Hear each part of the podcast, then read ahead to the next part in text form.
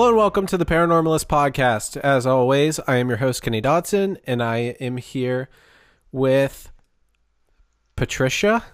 Nope, my name is Patty. Just Patty? Yep, All right, seriously. I am here with non Patricia Patty Wilson.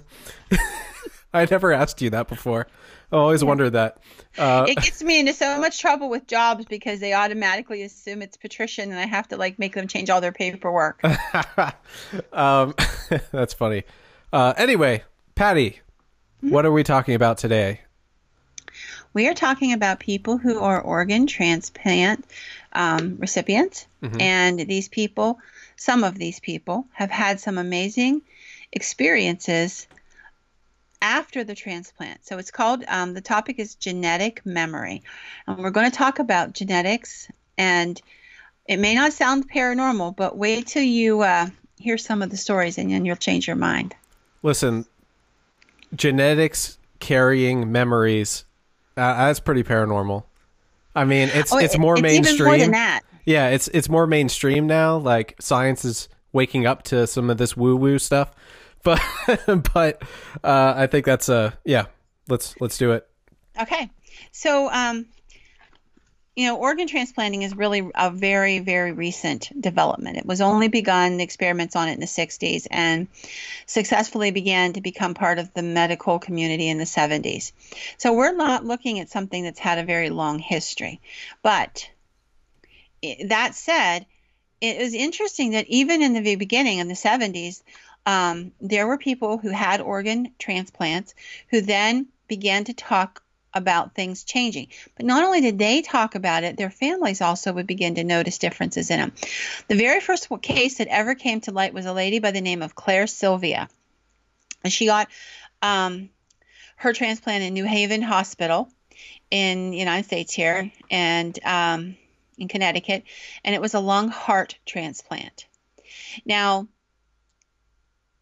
she has the transplant. A few days after the transplant, she is asked by reporters because she made big news. You know, this was a success at a time when they were just beginning to be able to be successful at it.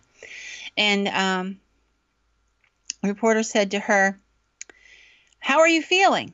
And her first response, um, and I, this is from an interview that I, I watched with her. She said, um, I said, I die for a beer right now. And then I stopped and thought, I don't like beer. Why would I say that? Um, and then she said, uh, she said that uh, she had talked to her doctors because they asked her how she felt, of course, and she said, it feels different. It feels strange. There's a whole different rhythm and a different feeling to me now. Like her heart had a different rhythm. And she said, I'm trying to learn to get used to that. And that puzzled them because um, doctors were coming at this from the perspective of body parts. You know, this is a heart, it's a pump. These are lungs, they're air filled little sacs. They saw nothing else to it. Um, and then she said um, later on, she came to find out that um, she liked peppers. She hated peppers before the transplant, but she liked peppers now. She put peppers in everything. And chicken nuggets. She never ate junk food, and chicken nuggets was something she did not like at all. And when she got out of the hospital, she found herself craving chicken nuggets. She couldn't explain any of this. And um, another thing that was different is she wrote, originally, she wrote from right to left, like most people do, okay? Or from left, okay? And her writing style changed. She found herself writing from um, to writing a different style. Her handwriting changed. The um, a lot of things about it had just they just changed. And um, then she began to have these dreams. Now this would be several months after she got home. And in the dreams, she was she saw the driver of a motorcycle. And she's watching him on a motorcycle as he's going around the turns and doing what he's doing. And she said when she woke up, she knew his name was Tim and his last name began with an L. That's what she knew. And she had these dreams over and over about Tim. So finally, she called the um, person who coordinated the organ donating and she said, I want to know the name of the person whose heart and lungs I have. And the person said, Don't do this. It's pointless. Everybody has anonymity. But over the course of time, she persisted, and eventually she managed to find out who the person was. The person's name was Tim Lambert. He died on a motorcycle, had a motorcycle accident. In his jacket pockets, when they, um, after they had uh, lost him, and they were taking his personal effects, they found chicken nuggets in his pockets. When she eventually would meet his family, she would find out loved beer, that Tim ate green peppers on everything, and that he had a passion for chicken nuggets that bordered on an obsession. and then she compared his handwriting with hers, and her handwriting had morphed and become much more like his. And she began to realize that she wasn't alone. Part of Tim was with her, and she would live the rest of her life to this, you know, till today, with the belief that she's got part of Tim with her, not just in the organs, but that part of his personality has come with her. She now likes beer. She still likes green peppers, even though it was something that prior to the surgery she picked off of food if she mm-hmm. had to endure it. Um, and all kinds of things that she found that were actually Tim Lambert's, you know, personality traits or, or his likes and dislikes. So I want to tell you another story. In 2005, there was a woman in France who had a organ transplant, and after the um, organ transplant, she has a series of nightmares, and she is in a car and she's driving and she knows the make, the model, the year, the color of this car. She's going down a mountain and her heart is just pounding as though she's, you know, she's terrified. Um, she can't figure out why, but this is the most terrifying nightmare she's ever had in her entire life. She's going way, way too fast. And um, so she goes to a, therapist eventually because the nightmares persist for months and months. And the doctors tell her, well, you know, the trauma of having to have a, a, an organ transplant and all the changes in your life and everything. This is this is um, the symbol of you being out of control. You need to go see a psychiatrist. So she goes to a therapist and um, she tells the therapist, and then she says something to the therapist that changes her life. She said, I know this sounds crazy, but I feel like I have somebody else's memories. And the therapist sits and thinks about it for a while and she says, um, Do you know anything about the person whose organs were implanted into you? And she said, No, they don't tell you anything, nothing. So eventually, um, she began to research it along with the help of the uh, therapist, even though the doctors were dead set against it. And she found out that the organ donor whose organs she now had had died going down a mountain in a car, the same make, model, and color as the one she saw in the nightmare. And he had lost control and gone too fast around a curve and ended up dying. Once she found this out, the nightmares stopped. So what what was okay, what were the organs in those two? Well, the one she just the one article said just said organ transplant. The other was heart and lungs. And hearts lungs. are gonna okay. Yeah. Hearts are gonna end up being our, our primary focus, but I want to tell you a couple more. So in Croatia in the late early early 2000s, um, a, a, gentleman who was a um, worked at as a lumberjack. Um, had I know, don't make the joke. I love lumberjacks. I'm sure you do. I used to look like but, one for a while. Anyway, he um he had a bad heart and he had a heart transplant. And um after he came home, this is a guy, is a big burly guy. He, you know, was this kind of like t- atypical slob kind of dude. He starts freaking out his whole family because suddenly he's like run, bustling about the house, cleaning things up and get this up and pick this up and why isn't that done and why are the dishes not done and let's get this cleaned up right now. And he thinks he's gone insane. So he finds out eventually after questioning a lot of people and stuff that he ended up getting the heart of a woman who had been a housewife and she was a neat freak. How about in Georgia? There was a gentleman who got um, a heart, um, and he was a, a perfectly happy-go-lucky guy. Very felt very blessed to have been given this opportunity to to live again. And after the heart transplant, he suddenly is morose and depressed and just not himself at all. His family's just shaken by how, you know, he physically feels better. And he says, I physically feel better, but I'm so depressed. And he ends up committing suicide. Hmm. When the family researches it, they find out that the heart that he was given was the heart of a suicide victim. And interestingly enough, he committed suicide exactly the same way as the heart donors had. Let's talk about one more case. Two young girls, one is eight and one is 10. The eight year old little girl is born with a bad heart, and her family is called and um, told to hurry to the hospital. She's been on the donor list for quite a long time, and a heart has come in. That is perfect for her. So they rush her to the hospital. She gets um, the heart. And she, you know, as she goes through the recovery period and what have you. She goes home and she begins to have the series of dreams. In the dreams, she sees a man coming into her bedroom. She sees another little girl laying in the bed, but she knows it's her bedroom. It doesn't make any sense to her, but she knows it. She sees this man's face so clearly that it's terrifying to her. She could describe him for a sketch artist if she had to, and in fact, she does.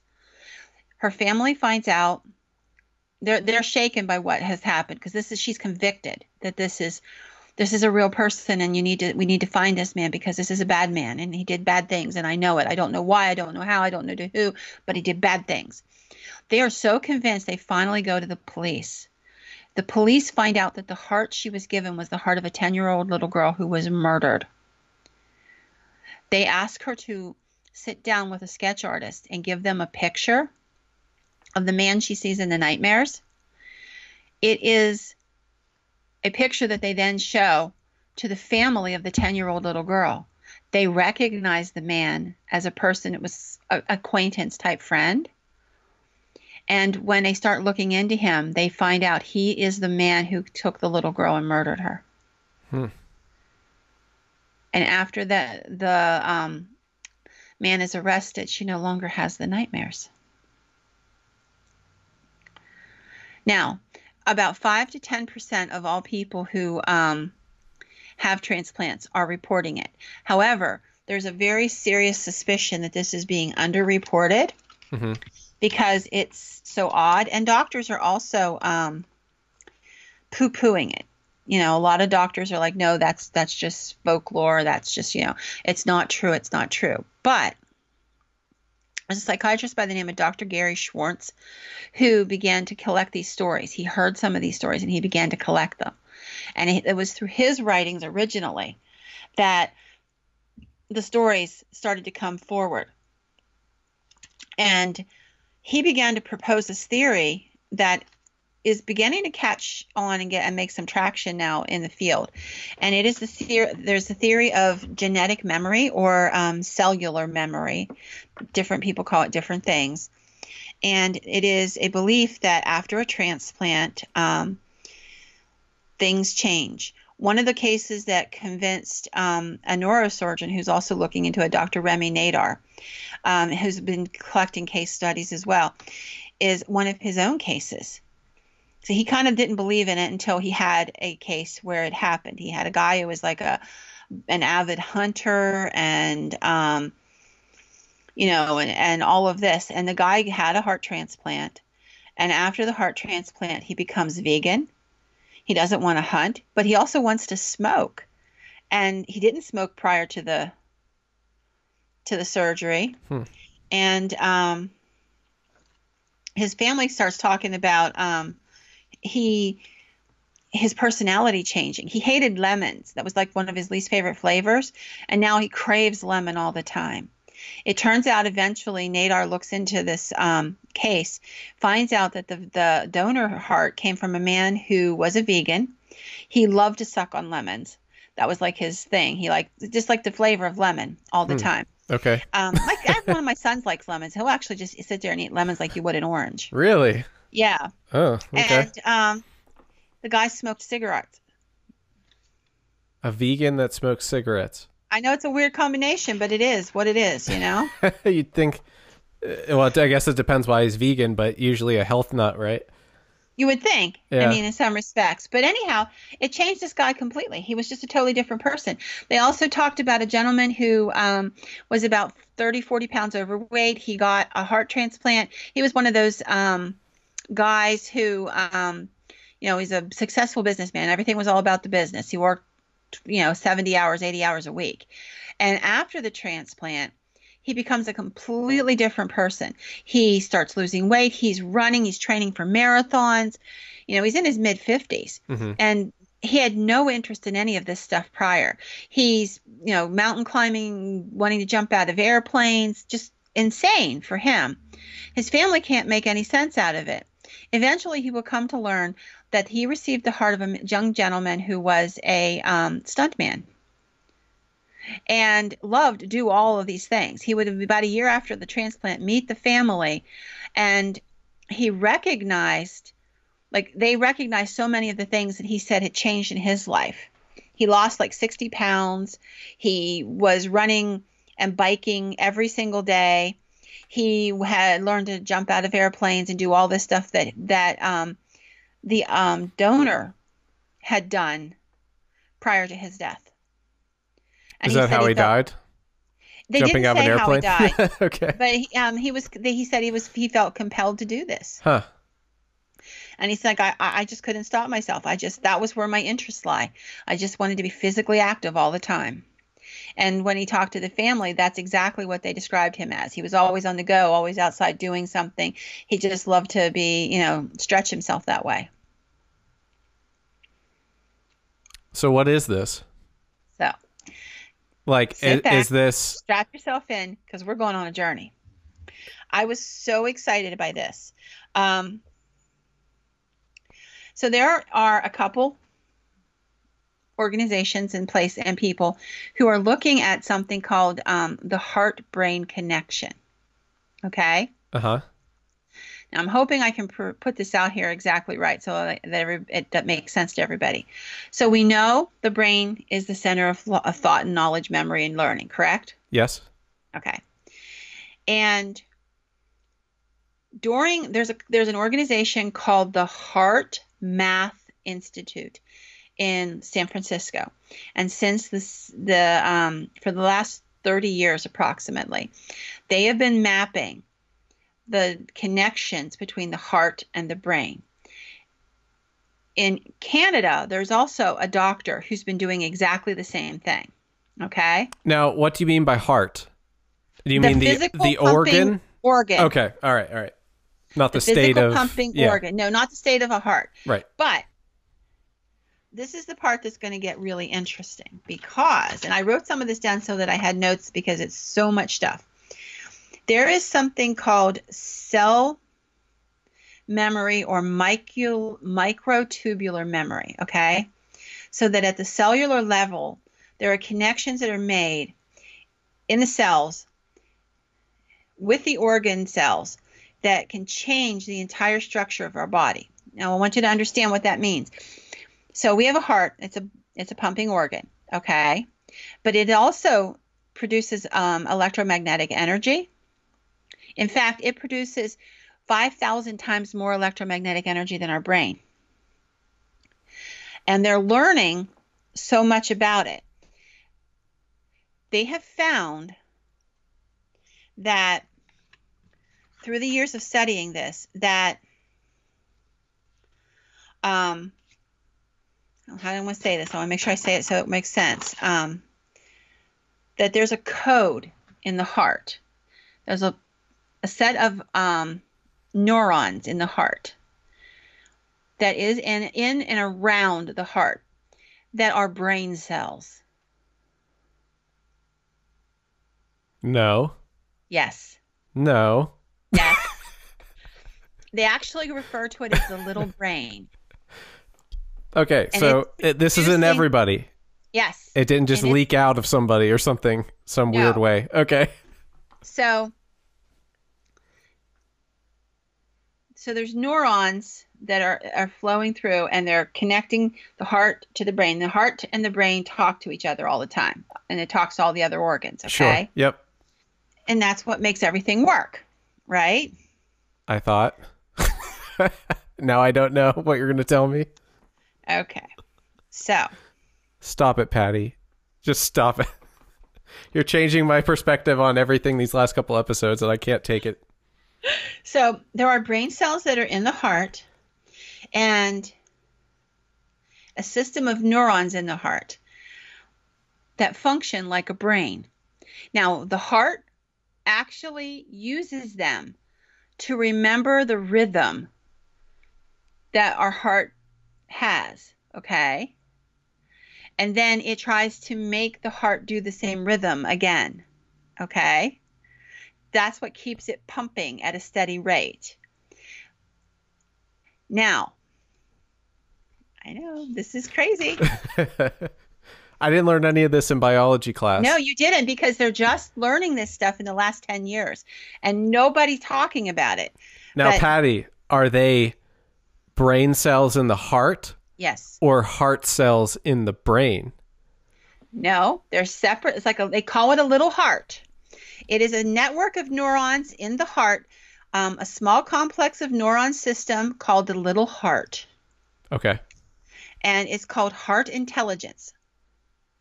So it's a complex nervous system function, a functional brain. It has short and long term memory, and it has been shown that it remembers and carries on cardiac cycles. That's the pounding of the heart, the pumping of the heart. And it may carry on other functions as well. Now, listen the heart spreads out the blood pumps through the heart, carrying all those neurons and that electromagnetic energy. It could go into the other organs, okay? And then back through to the brain, through the brain, back to the heart. We make that cycle, right? Mm-hmm. You've all we've all seen that the picture of the guy with, you know, cut in half and we see the cycle of the blood and all this stuff. Right. So now hearts can live for about four hours outside the body under the specific conditions they use for removing a heart for transplant. Okay. And then you put the heart into a new person, right? Yeah. Okay. And it is that memory, that ability for it to remember what it's supposed to be doing Mm-hmm. That kicks in. And once the heart is connected again to the brain, To okay, a, a brain. to the the person's brain. Okay. Right. The whole connection is made again. Okay. Right, right, because you take out the heart, you put a new heart in. Yeah. Okay. The heart remembers the cycles it was supposed to be making. So that's what starts it beating again. And it goes back into the same rhythm it had before it died. Well, before the person died. Okay. Yes. All right. So now I'm going to go to another facet. and I think we're going to talk about this for quite a while. So at Heart Math, they begin. You're sinking down. Continue. At Heart Math, they began to monitor the electric transmissions to see if they could be followed. And they correlated with our emotional state. So the electrical transmissions in our heart change with our emotional state. But here's something amazing. They decided to do a study, and this has only just happened a, a couple years ago. And in this study, they decided to heart responds like electrically responds with memory, short and long term memory, okay. or if the brain tells the heart what to do. So in order to do this, they wired a person. They wired these people, and they were me- measuring their um, neurological, their galvanic responses, their electromagnetic energy, you know, output, the beats of the heart, all that, and also for the brain. Then they decided to show a series of photographs. Some of them were pleasant and some of them were not. They would come at six second intervals and be up for a certain number of seconds, okay? Now, they found this is the most amazing thing I've ever heard in my life. and, and I I've seen a lot of stuff. They found that the heart would alter its rhythm before the picture came up on the screen, shoot an p- impulse into the brain, telling the brain in the right part of the brain if it was flight or fight or if it was an emotional thing or how it was supposed to respond. Then the brain would prep the rest of the body for the response when the picture showed up. So the heart actually thought first and was intuitive because it responded before the picture came up. So the person didn't know what the picture was, but No. the heart did. Knew. And shot impulses out that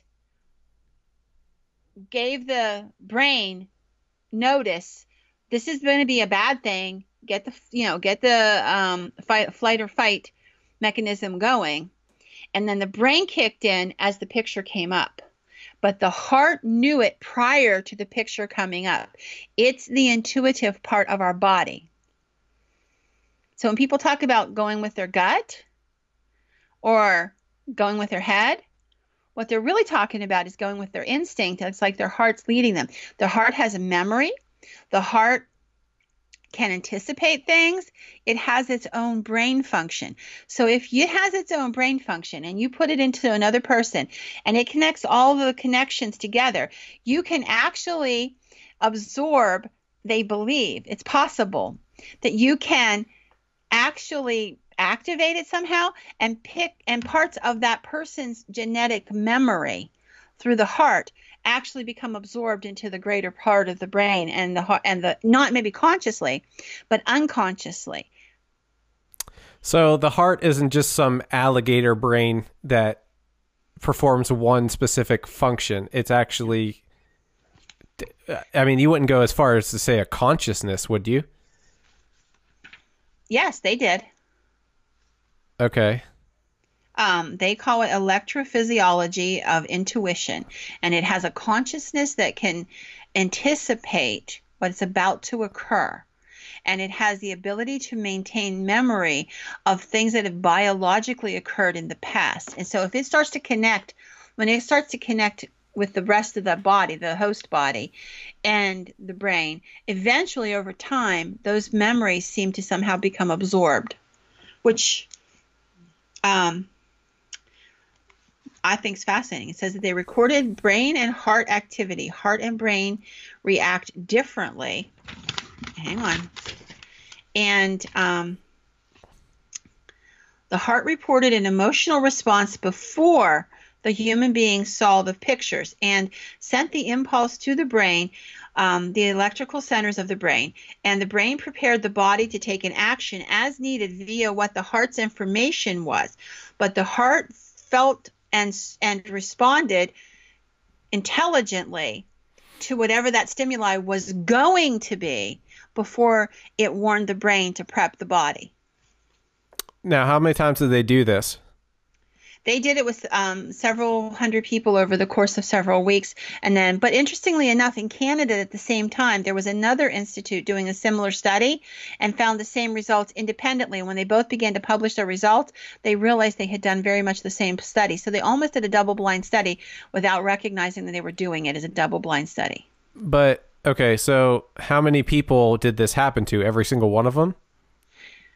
Or was it just like a random like it could have just been somebody who was No, sensitive or something? It was no, it was well, and that was one of the questions that he was looking at was the intuitive properties of the heart. Is that might be the seat of where our intuition is not in the brain. right. But no, every person responded. Some um, at a better rate than others, but almost, but every single person responded, and they responded with heart brain first, then head brain.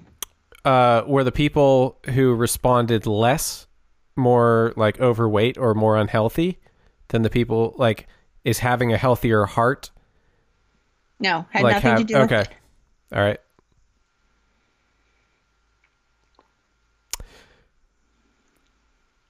Um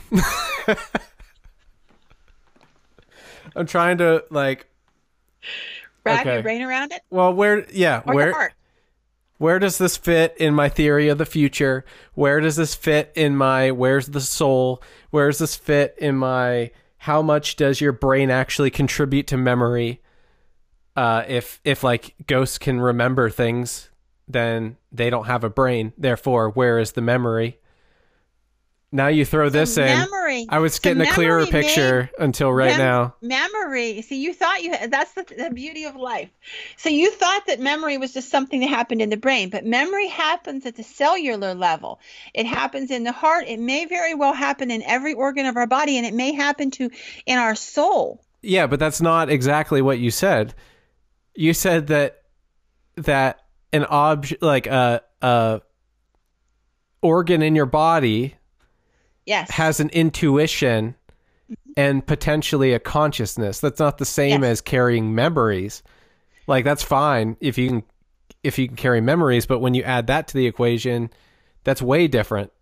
So so it's like I that's knew the next stepped up. I knew that the the cellular thing could be like everybody's been saying, even the scientific community, like, oh, there's something real that maybe there's uh, memories in your DNA, Right. and that's why like kids can do stuff that you do that you they couldn't possibly learn from watching. They just Right. are. And, and that's that's Like- you know there is a genetic memory, and we know there's a genetic memory Right, that, but- that every human being has. For example, two twins are adopted out. They go to different families. They never meet their their birth parents. Um, they're raised by different you know parents. One's maybe very permissive. One's very very strict and religious. Um, they have totally different life experiences, and yet when you meet the birth family, like they do stuff that's totally uh, off the wall. Like maybe they have a propensity for um, criminal activity. Mhm. And people would say that's a learned behavior. But we're finding out now it may not be. It may be a genetic behavior. Or maybe um, they are both um, prone to addiction, drug addiction, or alcohol addiction, or food addiction, or whatever the addiction they have lived in different worlds, had different life experiences. It's not just a response to outside external stimuli like abuse or neglect or starvation or any of that. It is because, you know, addiction tends to be you medicating to try to cope with something else. Okay. Now we know that there's a component of genetics to it. In fact, they do DNA tests now to see if you're prone to obesity. As a child, they can do a DNA swab Mhm. and say you're going to be prone to heart issues, to obesity, addictions, yada yada. And they're, I mean, and they cost like a couple hundred bucks. right. And so they now know all that. But now added to that mix is the fact that there is a second brain in our heart that is intuitive and that functions and that it may carry genetic memory with it. You're closing your eyes, Kenny. Well, I mean, see that all made sense that they would take on characteristics of the previous owner. That that made sense. But now we're talking about something beyond that that I never considered and now I don't know where it fits in my current theory of things. Now I have to tell you, this is cutting edge, and by far most most like neurosurgeons and stuff, they are still being trained in in school that the heart's a pump, it's nothing, it doesn't matter, yada yada. But the researchers that are doing the research, and it's being done from multiple um, directions. It's psychologists are doing research, um, neurosurgeons are doing research. There's a lot of different disciplines that are all looking, and the information's all funneling down to the same point Yeah. which is that the heart has there's this is an undisputable fact it has that neural net of brain cells inside of it and around it that are creating both long and short term memory and that when it connects to the rest of the body there's it it actually alters you know the functions. And it seems to be talking to the brain. Remember it puts out like 5000 times more electromagnetic energy than the brain does. Mm-hmm. it, they can now measure your um, the electromagnetic energy from your heart six feet away from you. And that is only because that's as sensitive as the equipment is today now imagine a person who remember you have you ever walked into a room with a person who just made you feel really uncomfortable and you couldn't tell why All the time. okay it might be that your heart is reading the energy from that heart So, so the empathness uh, that you say that I have, which Yeah, I feel, which I feel is true, extent. right? But it's like on uh, on ster- on way more for me, I think, than than just typical. You know, like I can tell tell who someone is like right when I meet them, the instant. Um, and Jenna can expand on that, but um, I I just so could that could that be from my heart and not okay? could that See, be from my heart and not my brain? Psychic Like was because it was a brain thing, but it may not be a brain thing. It may be a heart thing. okay, yeah, because it's like, like you're leaning against the mic, like you're you're exhausted. because. I was considering like I only consider brain and soul, ah, and now there's brain and soul and heart brain. yeah.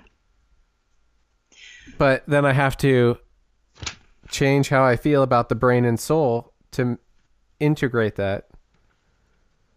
And I feel See, to me, it I makes feel perfect ill. sense. I feel ill actually. I'm sorry you feel ill. I wanted you to be excited. I feel like was my so heart is going to explode. all day. My heart brain is responding. I'm having so much anxiety right now. Sorry. I'm going to have a heart attack. A- no, you can't have a heart attack. or a panic attack.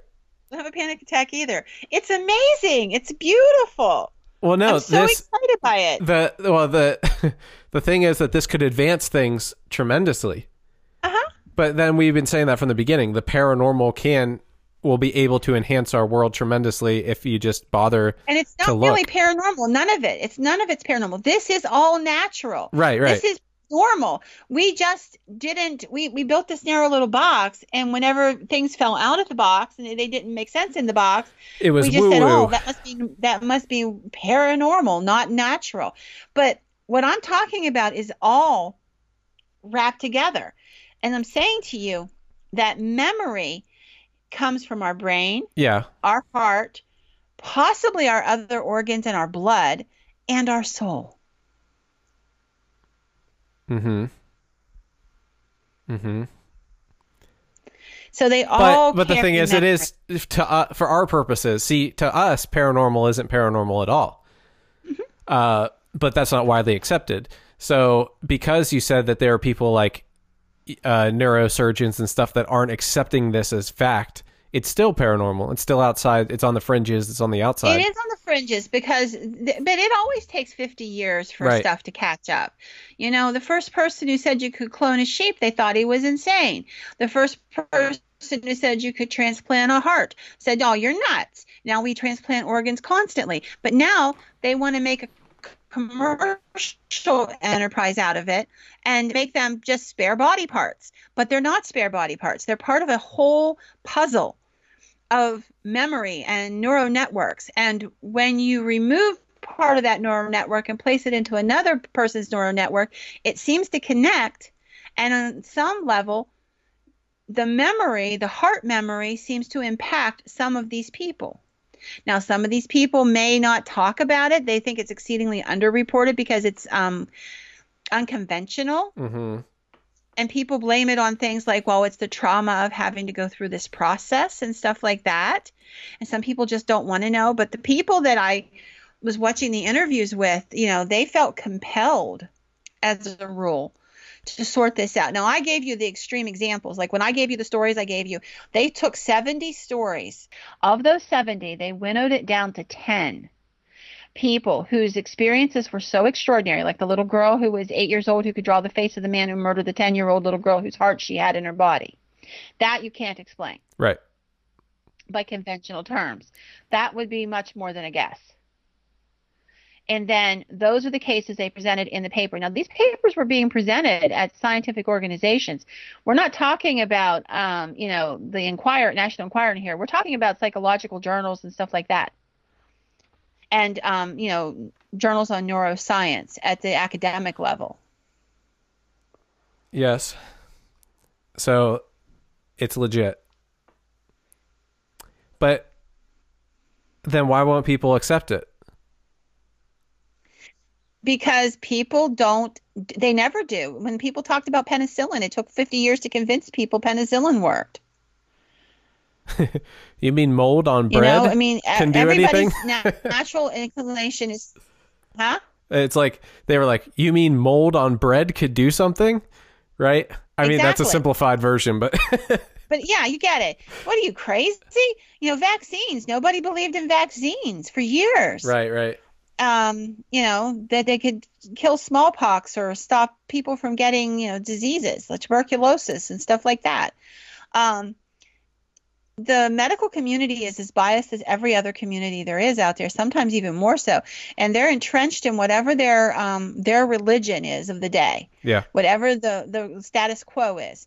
And it takes a long time to go past that. So this stuff's going to float around out there for 50 to 80 years before you know our children or maybe our grandchildren are going to be the ones that are going to be the beneficiaries of this information in a, in a tangible way.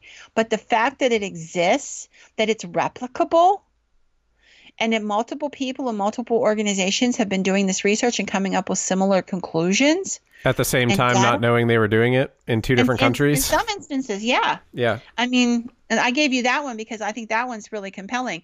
Um, and there are some books written on the subjects, and, and if you go to HeartMath um, and do some studying on the subject, it's really cool. I, I spent days and days, like I spent a little time on the stories, but I spent days and days wrapping myself in understanding the neural network and how it's functioning and how there's a heart in the brain and the body in the heart that is talking to the brain heart and all of that and I was like so high, man. I was just so excited because this is amazing. Okay how so the people that you talked about you said that there could be long-term memory there Right.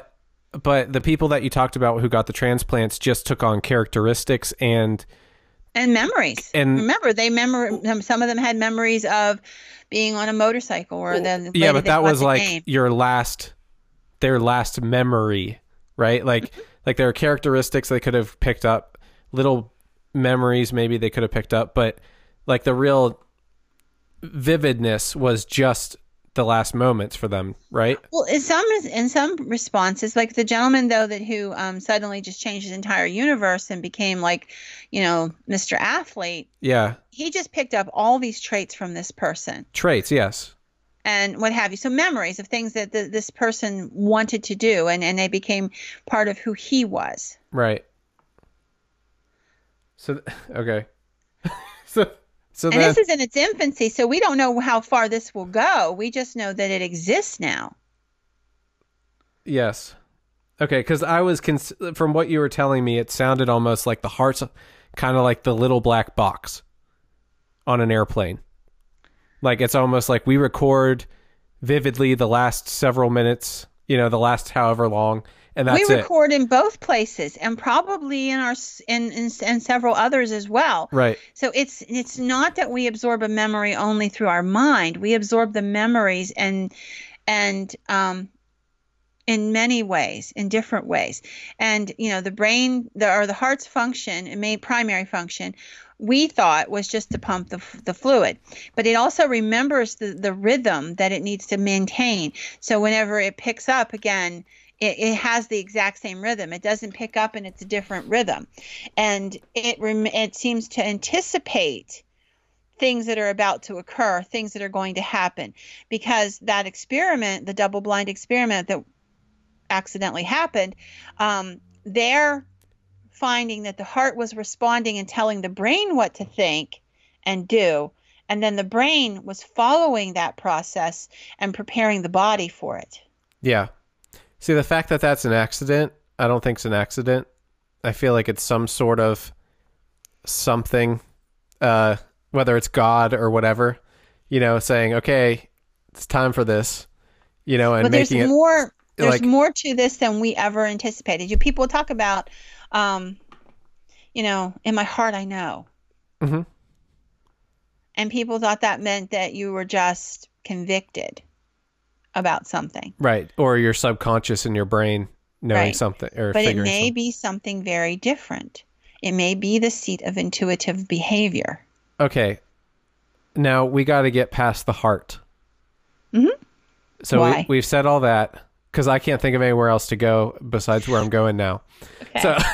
So, so you said that, uh, you know, some just said organ donors. They didn't all just say heart.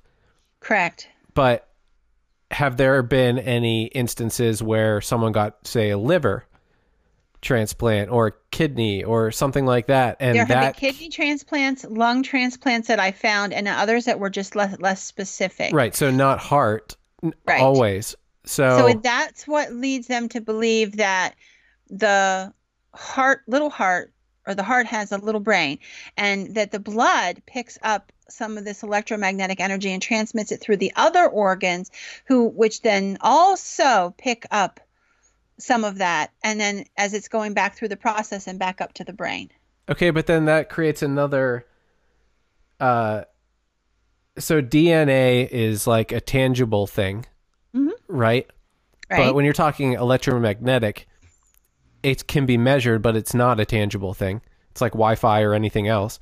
right. So then there's a dichotomy between how does energy work and what role does the actual physical tissue play as The in as in the blood but you're saying also the circulation of energy so like it could be both there too it could be the energy portion doing stuff and the blood has its own thing Yes, it could, and they don't know that for sure, but they're they're postulating that it's possible. Hi. i don't feel good Why don't you feel good? I feel lightheaded because I, I just can't I can't like it's just, uh, okay. My current theory was like this does this, this does this, this does this, A B C X Y Z. But now you're bringing to me like A and a half, B and a half, like like we're going to places between the letters here. Uh, Well, see, you you do the thing that most people in in, in the world do, and that's that I want to have a nice little picture with it. I want to know exactly what this is, this is, and this is. Everything has its function. It's all set and it's all done. but I don't like it to be- stay where it is, like most people do. Yeah. Yeah. No, you don't. You're willing to listen um, to to different things. But what makes this fascinating is that it's actually much more like um, a finely tuned machine where all the parts have a place to play, but they might have multiple things functions to play, not just one. And that in and of itself changes things. And then the soul has its own memory, I believe. I just thought of something. Yes. You want to stop the podcast before I break your brain? Yeah, this is our last episode, everyone. No, it's not. No, no, no. I, I just okay. Here's one thing in the time episode I didn't ever consider. What if there is a future, but we are experiencing things in a time delay?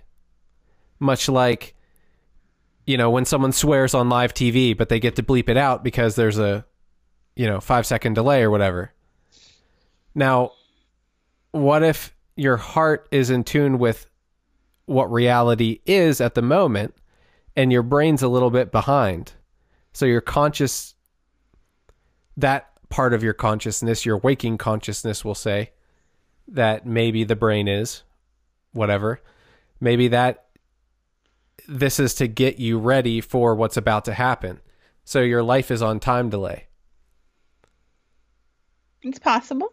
So, but see, that's where I couldn't think. I'm like, what if, like, like the long term future I didn't think existed, but there could be the future is incrementally ahead of us, and some people can tune into it, like maybe a day, maybe a week, maybe a year, but our brains are just on time delay.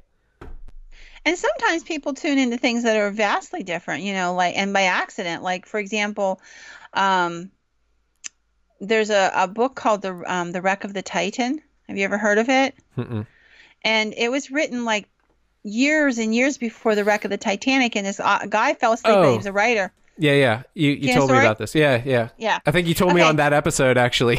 So, you know, so maybe we can accidentally hit that into that river of energy at some point. But everything comes down to energy at the end of the day, including our souls. So it, it all boils down to again, we're in a car and it's got a, me- a mechanical mechanism, but beyond that, there's an entirely different network of things happening. And we've only sat there looking at the car going, damn, that's a pretty car, not realizing that we're missing the bigger picture.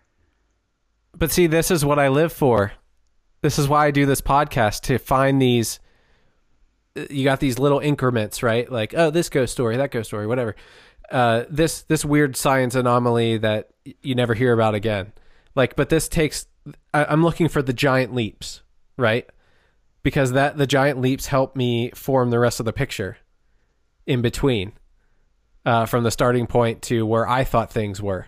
You're welcome. No, well, yeah, but that that's what this podcast needs to continue being. We need to keep up on this. We need to do another update episode down the line. And I and actually I want to think try to get a hold of Heart Math and find out more about it. yeah, that would be great because like I was thinking about uh, the one thing I listened to the uh, Bad Christian podcast they're called. They were talking about where they are now, four hundred episodes plus later, versus where they were in the first one, and they're the way they think from all the guests and all the everything is totally different from 400 to 1.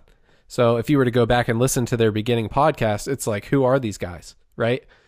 And I feel like I was thinking about the time episode the other day, uh you know, and and how people see glimpses of the future and whatever.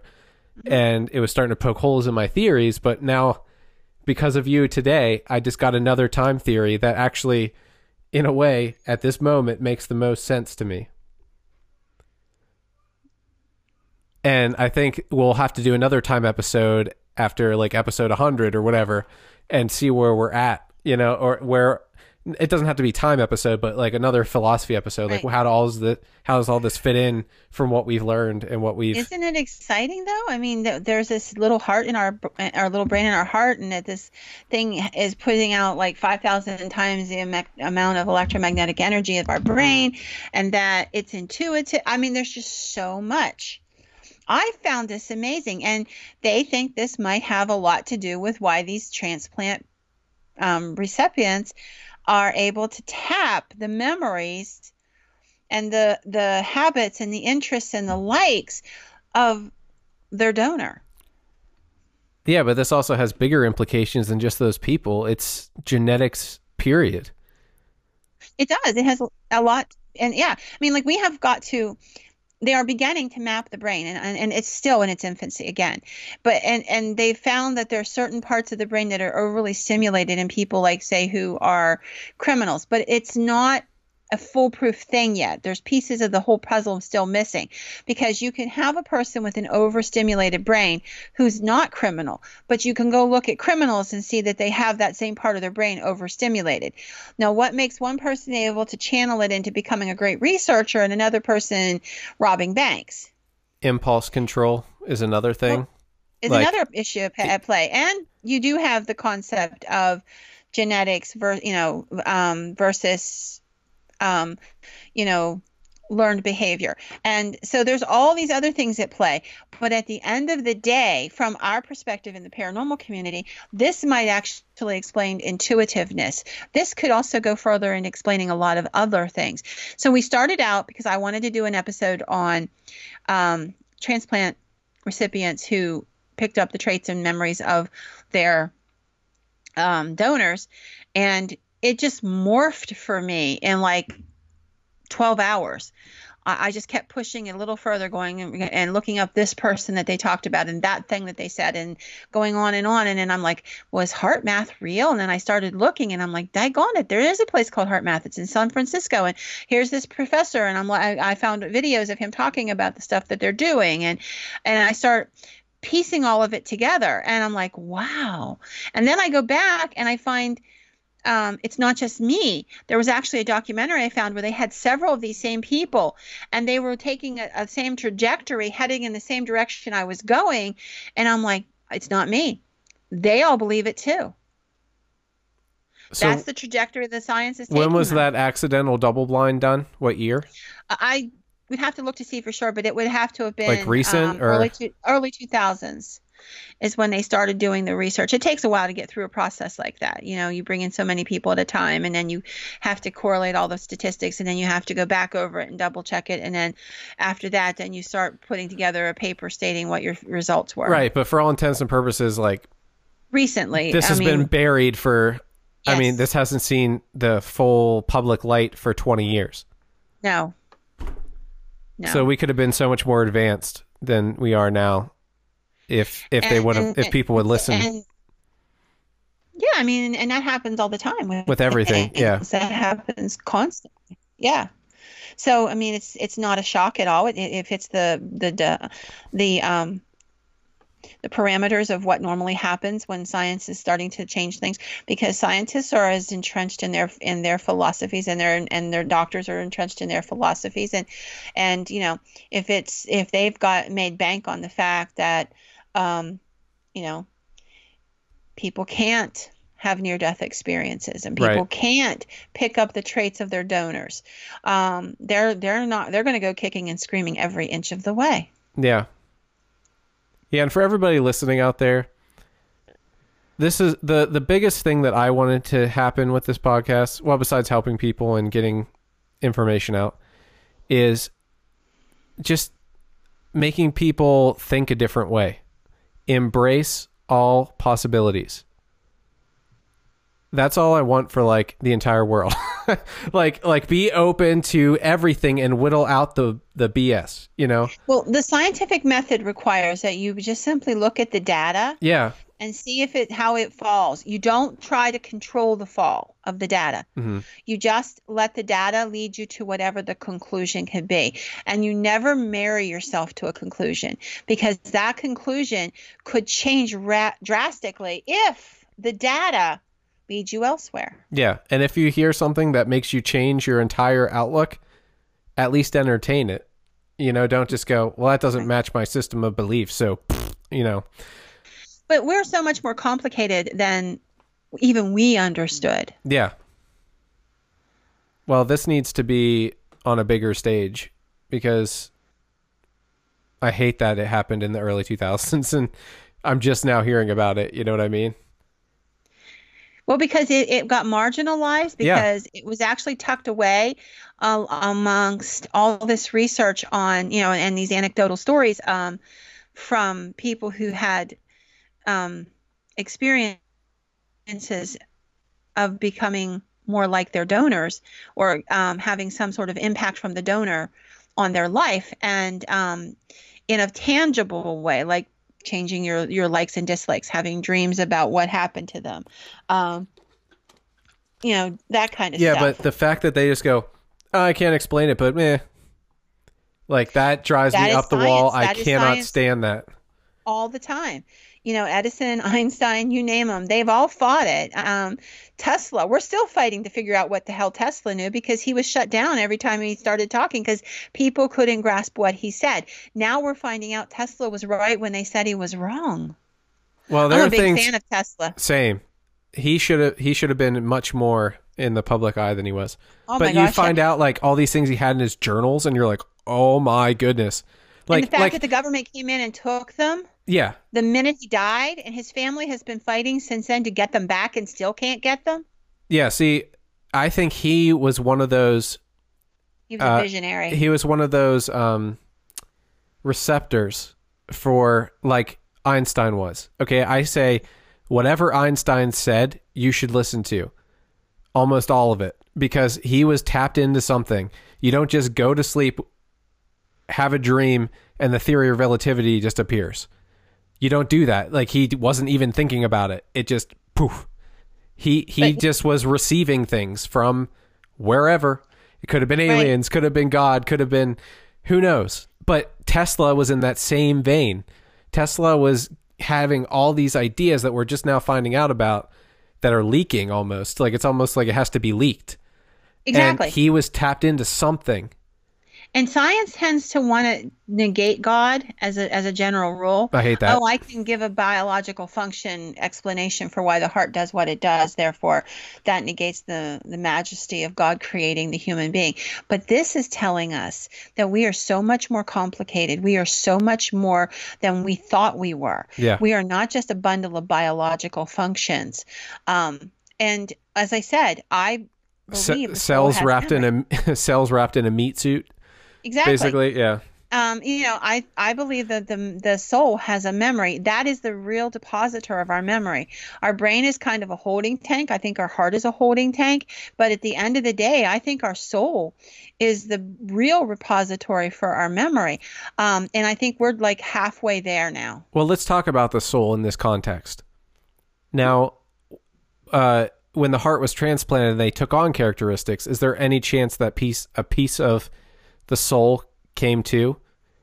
Is there a chance that the soul is held in multiple places, or I, I don't even know how to how to put this into a question, but it it seems to me like you know you have uh, spirits getting possessed, uh, um, they get attached to objects Right. sometimes, and Or to other people. right or- and i'm wondering and if that's that's they're like adding they're joining their soul or like adding to their soul being embedded in their soul with like a little piece of their soul came over and that's where it is now and it just joined the system or you know And- and like or is it you, just I- the biological neurons I can't tell you that with any certainty because obviously I wouldn't have the answer to that question. But my guess is yeah what's your guess that's my guess. Is all I can give you is a of guess. Of course yeah Um, is that the the biology is what comes through, okay, hmm with the heart and the brain connection and all that.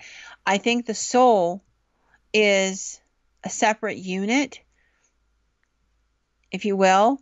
It's the actual driver of the whole mechanism. And much like the go back to the car analogy, I've been using it for a while. So the soul is in the car of our body. The Mhm. body is functioning on multiple levels. And so on a genetic level, we're remembering things. On a um, cultural level, we remember things and all of that. But above all of that is the soul memory. And I think that that is the vehicle that comes into the body, and that's the vehicle that exits the body. And what they're tapping into, because it's um, an imperfect memory, it's bits and pieces, is just the fragments of the biological heart memory, the heart mind. Um, that are connecting to the neurons in the brain and the neurons in the heart and the neurons in the brain are talking. And even though they're talking at an unconscious level where we're not deliberately saying it it's still impacting the brain and our and our our personality. But at the end of the day the thing that it gets that is holding it all together is the soul. Mm-hmm. that's my guess. That's a good guess. I think that's pretty much where I'm at at this moment with my had not being able to sit and think about it for hours like I usually do. so we're not negating the soul at all we are actually saying that the biological meat suit as you called it is a vehicle for the soul here for Yeah. whatever the purpose and that the soul continues on and um, you know I, if people like this stuff i really need them to tell me because i don't want to like spend all this time and and, and like sh- chew up their story time and what have you and i'll tell you ghost stories if that's what you want to hear and believe me i got some planned for the next couple episodes but i want to know if people are as hungry for this information as as i am and as you are I'm gonna guess they're gonna say yes. They're gonna want more. Um, it's i hope they do and i, I, want I feel like really that's just respond, our that's just our the kind of crowd we draw. It's the like, like you called this the thinking person's podcast, right? Or It is a thinking Thinking person's Person- paranormal Paranormal Podcast. paranormal podcast. Yeah. It is because this is a group of people that I've I've been watching them and and talking to them and watching them grow and like I know that they are sitting there going, "Oh my god, I you know, I didn't know this." And and they're absorbing all these bits and pieces what we're throwing at them. And I'm absorbing them. I'm no better or no worse than anybody else. I'm still you know, chugging down the same road along with everybody else. I'm just like yelling behind me, "Hey guys, check this out!" As I see it, you know, what's this? Um, but I want to make sure they they want to do this. They want to go this direction because I got other stuff to talk about that's going to take us down that path even further. yeah, but ghost stories will be there too. Ghost stories will always be there. that's what that was the draw of everyone coming here to begin with. But yeah. hopefully no, I they mean, and- stay because of this. You know. Right, but uh, no, I, like I said, I have every intention of doing a whole pile of ghost stories. I've I've already been doing, um, compiling some collections of ghost stories to tell, um, in the next few episodes. But in the meantime, every so often, my brain wanders in this direction. Yes, I realize that some people think that's weird, but if you want to wander over here with me, I want to know so that I can share more of this stuff. And if I see things and hear things that update this material then I think that's even you know more fascinating. And and we're going into ghost stories, and I know we're going to do some mermaid stuff and some other things, and talk about collective consciousness and all these other topics as well. Yeah. Why don't we uh, address the administrative stuff to go out of here? Because I I can't think of anything at the moment. I will for next time we do something. So did this. it blow your brain? I told you the day I saw you that I, I said, "Oh my god, I found out some stuff. I think it's going to blow your brain." I'm gonna go make tacos, eat tacos, and then pass out and not wake up for No, you have to wake four up. days. I'm gonna go No, no, into no. A, a slight coma from all this overexertion of my brain. Um. Anyway, jeez. Okay, we're yeah we're definitely taking some time off from these because I I just need some light stuff, and I'm sure people out there just need some light stuff. I find this amazing, and to me, this is light stuff in that it is, um, it is just confirmation for me of the amazingness of the human Condition. person and and Yeah. and the soul. Yeah, I just found it. I just was so excited. My kids will tell you, I was making them listen to me all day long, going, "Stop, stop! You gotta hear what I just found out. gotta!" And they're all like rolling their eyes, going, "Yeah, that's cool, mom. Whatever." um yeah so let us know what you thought about this episode let us know if you want more like this and uh i guess a couple announcements. Uh we're going to be doing the uh, so a lot of people really liked how we did the uh the movie reviews. Some people thought it was boring because they probably aren't exactly into knowing more about the film industry and some of the other things that we expanded upon which i get. Or maybe they just didn't like us without Patty. that could be the other thing. It doesn't. Regardless, uh, we're trying to get everybody on board. So what we're going to do is, uh, especially for the people that love the the movie review, but said, but I wish that Patty would have like a piece of it or a role in it or whatever. So that's what we wanted to do originally, but we had scheduling conflicts. So now we're going to make sure that we're doing Jason and I doing a little bit of a movie review, um, co- probably combining the breakdown and the review together. Um, and then for about three quarters of the rest of the episode, we're going to be on with Patty talking about a facet of that movie. So the next movie we're going to do is The Lighthouse, and it has mermaids. So Jason and I will review The Lighthouse, and then we'll talk to Patty with mermaids. So it'll be like the first crossover. It's the first time you'll hear me, Jason, and Patty all at the same time, which we're all friends now at this point. Um, Jason's been with us a long time in the background, so Yes. it's it's good for all three of us to be together for a few times and get that extra voice that people are probably sick of me be, getting my brain Oh, they're blown. not sick of you. but but it'll be cool to see him ask some questions from a non. and I found some really cool mermaid stuff too. yeah, yeah. So that's what we're going to be doing for the horror things for now on, and uh, we hope you enjoy that. Um, also, we're going to be, uh, well, we we have changed up what we're doing on the Patreon. Do you want to say what that was and talk a little bit about our recent Patreon episodes, the subject matters and whatnot? The um, near death experiences. Uh, yeah, So we did a two-part episode on near-death experiences. The first part was open for everybody. That was the positive stories, and then the second part of it were the negative stories, but also um, a larger picture of what might be a spiritual conspiracy, if you will, to um, keep some of these stories under wraps. And that was given to the Patreon. So if you're interested and you want to hear the other side of this dynamic, um, then you know you need to um, go ahead and join uh, the Patreon. You'll get that episode, all the previous episodes that we did for Patreon, and all the other things that are coming for the Patreons. Um, And if you're a- not sure if you want to do it yet, uh, you know, keep looking. I'm I'm gonna keep posting clips from Mm-hmm. those episodes, like little kind of showing you like kind of the stuff that we did, like the one we played a game. uh, which was fun. The other, the the first one, my brain literally broke, and I'm sorry. I'm not sure if it was more than this one or not. But uh, so if you want to see, you know, some of our more intense and more uh, light stuff, like we we kind of go light and dark over there, right? We don't really stick with the middle. We we kind of go the the extremes on our Patreon. So d- you definitely don't want to miss that if you love this content. So it's more of us being us Us being us in an us. intense way. Yeah. Um, So, so, hopefully but- the people will do that. They'll join us and um, check it out. Yeah, and we're Five trying. bucks a month. It's five bucks a month. Your contribution will go a long way. We're really trying to get a website now. Um, it's just the people that we want to pay. Uh, we don't have the money to do so at this moment. So um, every little thing that we get, we have uh, about eight patrons now. And hopefully, uh, if you like what we do and you want to get some extra content and some other stuff, that would help us a lot. So we appreciate and it in help advance. us building this pro- this this program because you know there aren't a lot of programs out there talking about the kind of stuff we talk about. Everybody tells ghost stories and i'm happy like i said to tell ghost stories. I've spent a lifetime telling ghost stories. But beyond all that i know that our viewers uh, the ones i've talked with and what have you they're very intelligent people who are questioning and learning and wanting to know more. So we want to be able to give you that stuff. Yeah, absolutely. And we're going to start doing more uh, to outreach to you guys. Um, we have gotten a couple phone calls from you, and we'll be playing those and doing like kind of a breakdown of that. And we want to try to do some more lives or, you know, uh, let us know what you want us to do to interact with you guys. Um, we really only get to one on one interact with the people that contact us with a question directly. So if you want to be, if you have a question for us, you know, contact us, send us a DM. And the phone number, if you'd like to call, is 814 414 4341. 814 414 4341.